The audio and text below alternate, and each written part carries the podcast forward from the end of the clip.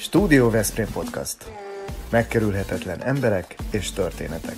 Diósi Lászlóval és Weber Lászlóval. Mi tényleg a valóságról beszélgetünk. Mehet mindenki rendben? Oké. Okay. Köszöntjük kedves nézőinket és hallgatóinkat, valamint vendégünket, H. Marton Júlia, nőmozgalmi aktivistát, írót a 167. epizódunkban. Követőink megszokhatták már, hogy megkerülhetetlen emberekkel és történetekkel találkozhatnak csatornánkon, és hát ez ma sem lesz másként.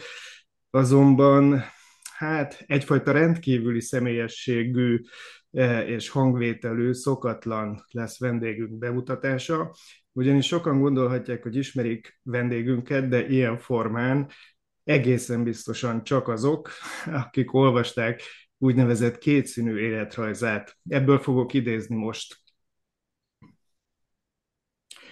Koraszülött gyermekként születtem meg egy nagyon szegény családba. Túl gyorsan a bátyám után. Így nekem nem örültek. A bábaasszony, sejemné, azt mondta anyámnak, ne félj, Annuskám, úgysem marad meg. Anyám nem engedte, hogy elpusztuljak. Két éves koromig szoptatott, és aranyos baba lettem. A primitív körülmények ellenére szinte soha nem voltam beteg. Hát hogy is van ez a kétszínű életrajz? Ebből idéztem most ezeket a sorokat. Ha most nincs időd végignézni vagy meghallgatni az epizódot, akkor iratkozz fel csatornánkra, és gyere vissza bármikor, amikor neked alkalmas. Így nem maradsz le semmiről. Amikor ezt a könyvemet, ha van neked volt című hát egy tulajdonképpen bizonyos fokig önéletrajzi írásokat összegyűjtött könyvemet csináltam, akkor arra gondoltam, hogy a, az önéletrajzok általában érdektelenek, meg elmosódnak a kontrasztok, és ezért úgy mentem végig az életem során, hogy a jó dolgokat pirossal írtam, ami pedig bántó volt, fájdalmas volt, nehéz volt, azt feketével írtam. Így, ha végigmentünk az életemen, akkor kiderült az, hogy kompenzálva is lettem talán. Igen, igen, én most meg is tudom mutatni ezt a, a, az életrajzot, amin ugye fekete és piros betűkkel szedett sorokat találhatunk, és ez az a bizonyos kötet, amiről, amiről beszéltünk. Ez is szóba fog kerülni, de három dologról mindenképpen szeretném, hogyha szót ejtenénk a mai beszélgetésben. Egyrészt három témáról. Egyrészt te vagy a száz szóban Veszprém író gárdájának korelnöke, egyben a legaktívabb tagja. Erről mindenképpen beszéljünk majd, illetve hát a Veszprémi nőkről legyenek azok az 56-os tüntetés szereplői, vagy a 21. századi eh, nőmozgalmisták, akik Veszprémben élnek, és aztán nem utolsó sorban beszéljünk majd a Veszprémi lépcsőkről is, amiknek külön jelentősége eh, van, nem csak a városban, hanem most már az irodalomban is. Úgyhogy kezdjük azzal, hogy a szászóban Veszprém pályázatra pontosan hány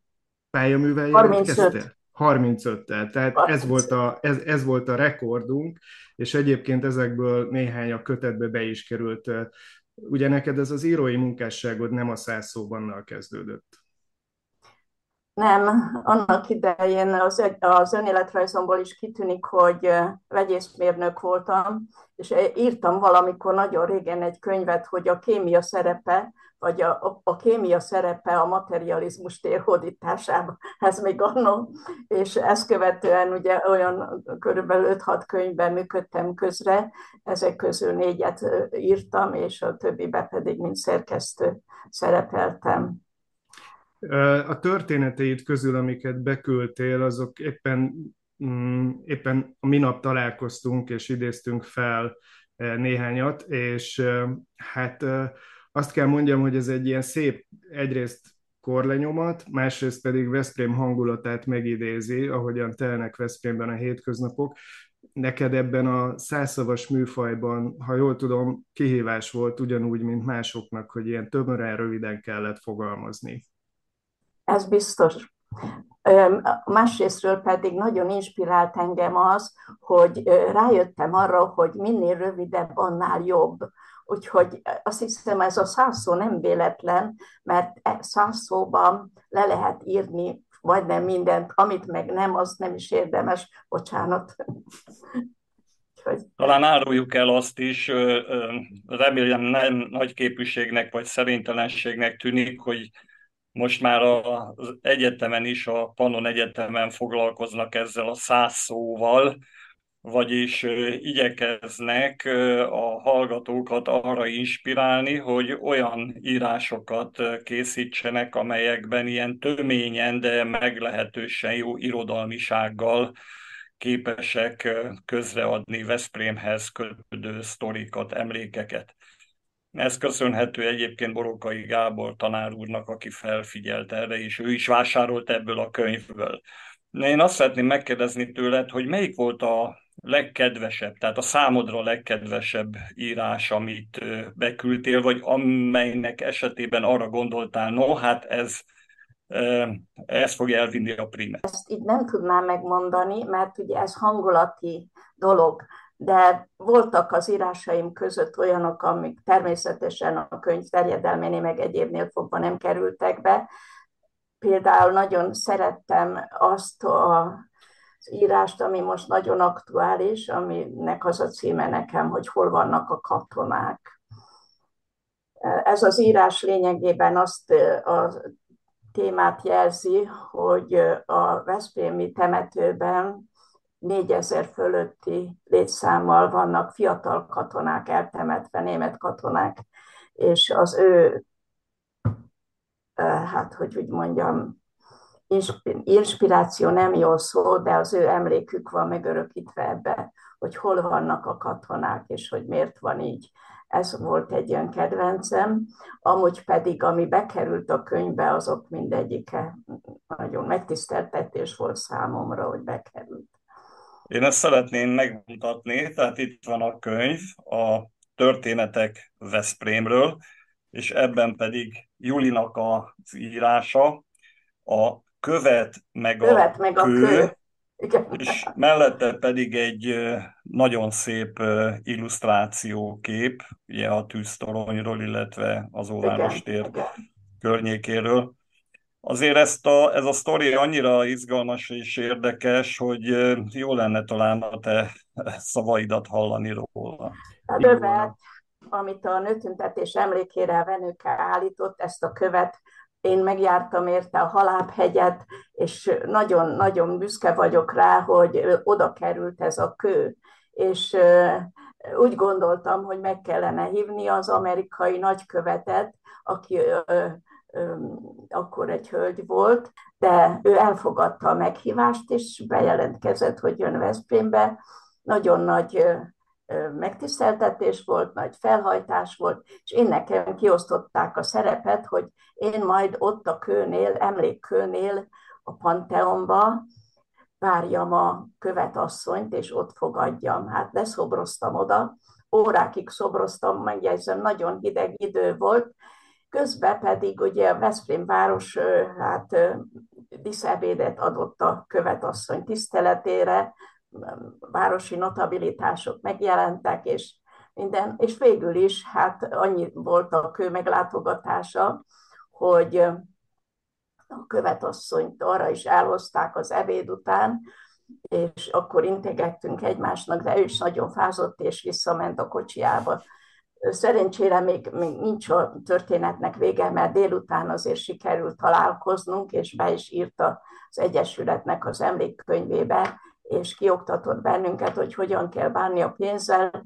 Megjegyzem, ugye olyan asszonyok előtt történt ez a pénzbeosztásról történő előadása a követasszonynak, nagykövetasszonynak, hogy a utolsó pilléreket mindig számolgatja az ember hó végén. De mindegy, azért ez egy érdekes sztori volt, hogy hát én is nagyon éhes voltam, engem nem hívtak meg a diszebédre, pedig odaírtam a jelenet végére, pedig én tudok pedig angolul. te tudtál angolul, igen, ez, igen, igen. Ez remélem nem az én polgármesterségem idején volt, most jutott eszembe a dolog. Nem, nem. Na, nem jó, nem akkor menjünk tovább.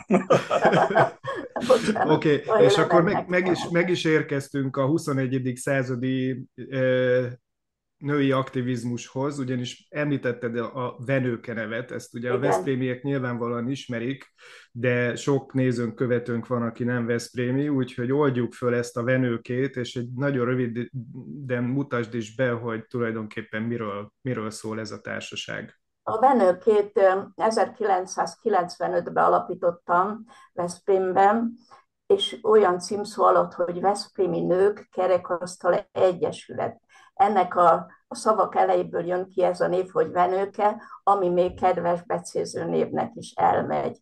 Na, a venőke alapításának a célja ez akkor volt, ahogy Diósi László, Laci, bocsánat, könyvébe is olvasni lehet, hogy burjánoztak a civil szervezetek, nagyon sok civil szervezet alakult akkor, és én miután egy amerikai ösztöndíjon részt vettem, az amerikai szavazónők ligája vendégeként, úgy gondoltam, hogy Veszprémbe egy nőszervezetet alapítok, és ez meg is történt 95-ben. Az Egyesület célja az volt, hogy elősegítse a nők közéleti szereplését, és hosszan ragozhatnám, de a célkitűzéseinknek a döntő középpontjába a női értékek megőrzése és fejlesztése, és a nők közéletiségének az elősegítése. Ez volt a fő feladatunk. Te mit gondolsz erről, hogy 95-höz képest mondjuk 2023-ban nő, a nők helyzete mennyit változott, ha már ugye ezt tűztétek zászlótokra? Hát ugye külön kell választani, mert a nők közéletisége az azért előbbre jutott, csak Veszprém város veszek, mikor én megalapítottam ezt az egyesületet, egyetlen egy nő volt az önkormányzatban. Ja, Porkoláb Éva, igen. De minden esetre azóta, hogyha listába soroljuk, akkor Veszprém szervezeteiben, a kulturális területen, a múzeum, a könyvtár, a könyvtár ugye most nem, de nagyon sok nő vezető szerepet tölt be, szinte szellemi magvát is alkotják Veszprém tevékenységének, tehát ilyen szempontból, vagy vegyük például ugye két alpolgármester, is hölgy, a múzeumigazgató is hölgy, a, a művészetek házát sorolni lehetne. Tehát Sőt, az Európai Kulturális Főváros szervezetének is, vezetője igen, is igen, egy hölgy. Igen, tehát igen. ilyen szempontból előrelépés van, és ez most nem akarok, de nekem megbocsátott, hogy hazabeszélek, hogy meg is látszik. Na most bocsánat a furakról. A másik rész pedig, hogy a, nőknek jobb a helyzete, mint régen, nem. Erre ez a válaszom, hogy nem. Rettenetes nagy terhek vannak a nőkön, mert ugye egyrészt a, a munkahelyi, azután az anyagi, azután szól gyermeknevelésbe, idősek ápolásába, filéres gondokkal küzdködnek sokszor, tehát a nők helyzete az nem jobb, mint régen volt közéletbe, de hát ugye ezeket szerencsés kivételeknek is tekinthetjük talán, vagy nem tudom, célszerűségnek.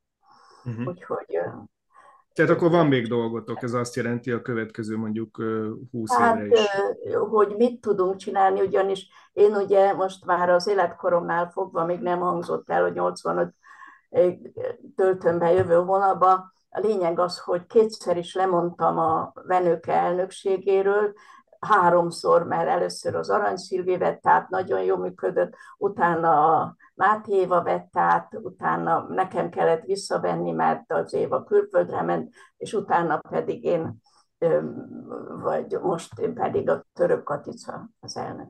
Mhm. Úgyhogy... Juli, én, én vagyok az a figura itt a beszélgetés során, aki néha provokálja a vendégünket, jó. és ne, ez ne a habitusomtól se áll messze egyébként. No, szóval hadd tegyek föl egy kényes kérdést. Mi beszélgettünk a közelmúltban Veszprémi hölgyekkel. Igen. akik olyan fiatalok vagy középkorosztályhoz tartoznak, digitális technikát alkalmaznak, a legújabb modern eljárásokat, módszereket veszik figyelembe, amikor valamit csinálnak, amikor összejönnek.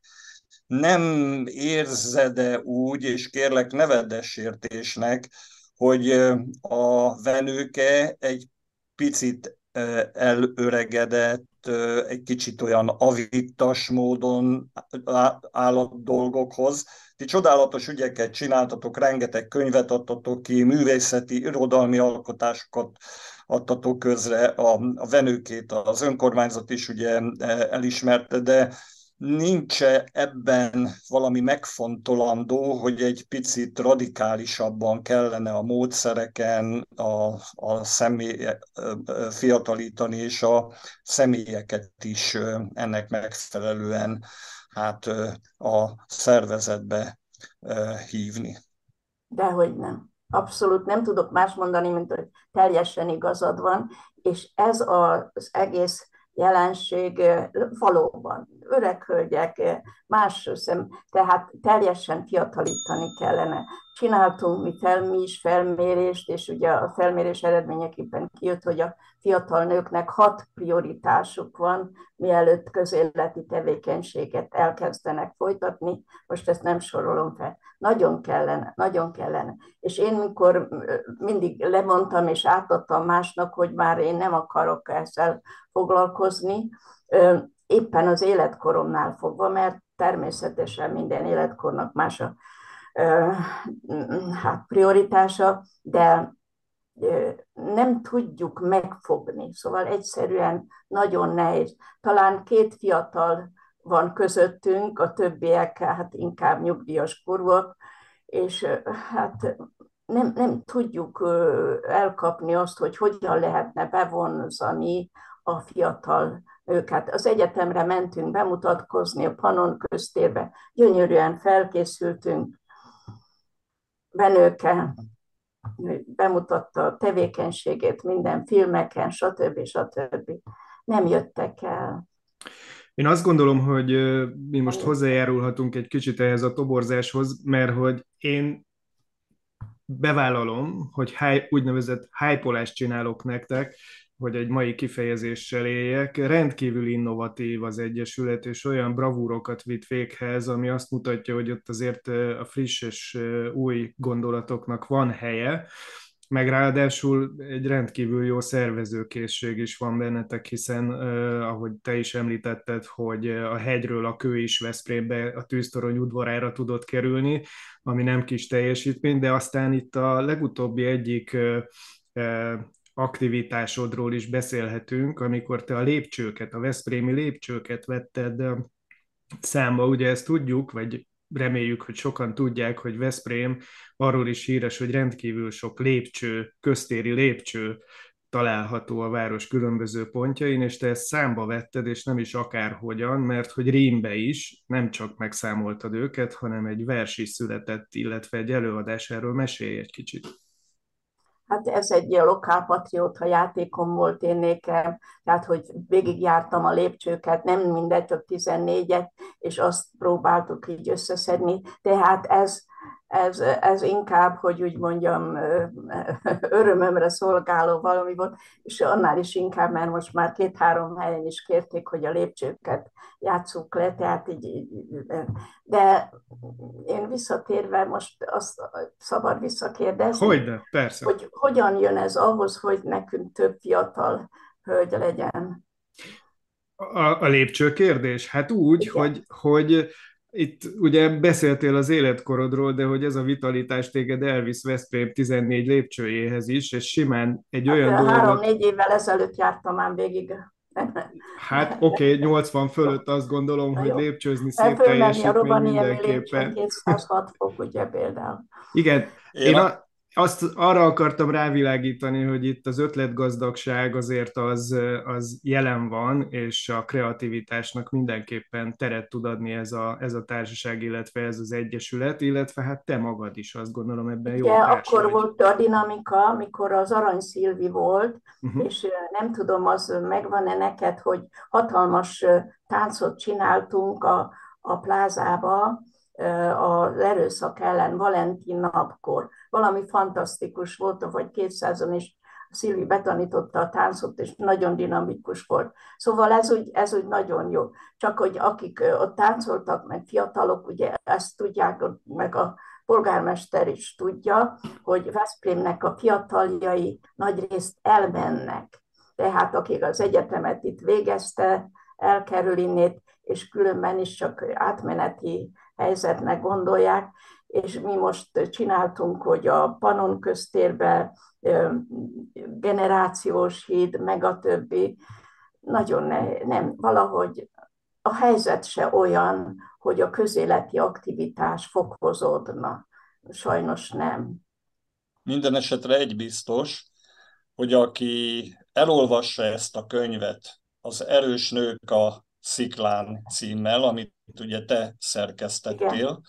és azokról a hölgyekről szól, akik Veszprém életében meghatározó szerepet játszottak, sokat tettek, és akikre tényleg büszke lehet a város. Tehát ha valaki elolvassa ezt a könyvet a mai fiatalabb korosztályból, én azt hiszem, hogy érezhet inspirációt arra, hogy egy ilyen csapatban vállaljon szerepet, vagy itt legyen, vagy a fiatalításban részt vegyen mert ez egy fantasztikus dolog, amit tartalmaz a könyv, illetve én még egy könyv, mi a könyvekről is sokat beszélünk a műsorainkban, és te pedig, hát nem is tudom, hány könyvet szerkeztettél. Én különben a te könyvedet tegnap este félig kiolvastam, és nagyon tetszett, amit tegnap nagyon tetszett. Ugyanis otthonos voltam ebbe a közegbe. Szóval, hogy is mondjam, csak olyan kulisszatitkokat árult el, amit én kívülről láttam, mint közéletet figyelő személy, de nem tudtam, hogy mögötte mi van, és, és nagyon gratulálok, mert a stílus, a rövidség, tömörség, szellemesség, na szóval Köszönöm szépen, de tessék elhinni, most a nézőknek mondom, hogy ez nem volt megbeszélve, hogy itt agyafőbe dicsérjük egymást egyébként. De ez tényleg így volt. És az, ifj, és az ifjúságunk sötét gyöngyszemei, ez a másik, ami ilyen különleges, bár a sötétségről és az elnyomatásról, illetve az 56-os dolgokról szól, de hihetetlenül magával ragadó és izgalmas könyv. Úgyhogy a venőke és személyesen te nagyon sok mindent tettetek le az asztalra, és azt hiszem, hogy lehet, lehet inspirációt érezni, hogy a, ti nyomotokba szegődjenek sokan a jövőben. Most az elmúlt évben, mivel Veszprém a zenevárosa, mert ugye ez a könyv 2015-ig foglalja magába a kiváló nőket, és azt követően évenként tematikusan választottunk, abból a célból, hogy a nőtüntetés évfordulója ne sematizálódjon, hanem mindig megújuljon, ezért ezt úgy találtuk hogy a női helytállás napja, és ezen a napon tavaly a zene életében tevékenykedő hölgyeket választottunk, előtte meg a pandémiába az orvos, tehát az ápolókat helyeztük előtérbe, és ez nagyon szép ünnepség volt, ezt akarjuk folytatni, tehát ezt a tulajdonképpen ebben van valami megújulás, mert úgy emlékezünk, hogy mindig felmutatjuk egy-egy területnek a női kiválóságait, és az még nincs, nincs ebbe a könyvben, csak 2015-ig. Tehát akkor az ezt követő időszaknak is lesz majd könyvbéli összefoglalása. Hát jó lenne, most még ugye, hogy átadtam, illetőleg most a, a mm, Törökné Katica az elnökünk, most én még, hogyha nekem jut idő, mert ugye ilyen életkorban az idő már ki van számolva, én szeretném megírni a nem is annyira a Venőke történetét, hanem a Veszprémi civil világnak az alakulását, a történetét, és abba amit említettél, bekerülhet évenként ezek a kiváló hölgyek laudációi, és mindegyik kapott tőlem tavaly szép emléksorokat és egyedi tervezésű emléklapot, amit hát Berta Ágnes grafikusunk rajzolt, és ezek nagyon megkapóak voltak, szerintem ez jó ünnepség volt. Ez, ez, ez az egy, amit tulajdonképpen a Veszprém város önkormányzata is támogat, és helyet adott eddig mindig nekünk a Kossuth terembe. Nem, minthogyha nem lenne hely, máshol nagyon sok hely van, de ez a hely, hogy úgy mondjam, felemeli ezt az eseményt végül is. Az elején személyes hangvételű volt ez a beszélgetés. Én azt szeretném, hogyha a végén is valami hasonló lenne. Engem rendkívül érdekel, bár most beszéltél erről, hogy kiszámított idővel kalkulálsz, és hogy mi fér ebbe. Okay. Én mégis azt kérdezném, hogy, hogy a terveid között szerepele még olyan, amire, am, amire azt szokták mondani, hogy úgynevezett bakancslistás, amire nagyon vágysz. Igen, igen. Igen, igen. Hát tulajdonképpen ez az, mert a, a bakancslista során, bakancslistáim során összejártam, 26 országba voltam, és nagyon, nagyon szerettem utazni, meg mindent, de ez kiesett. Marad a szellemi bakancsjárás, és biztos erre gondoltál.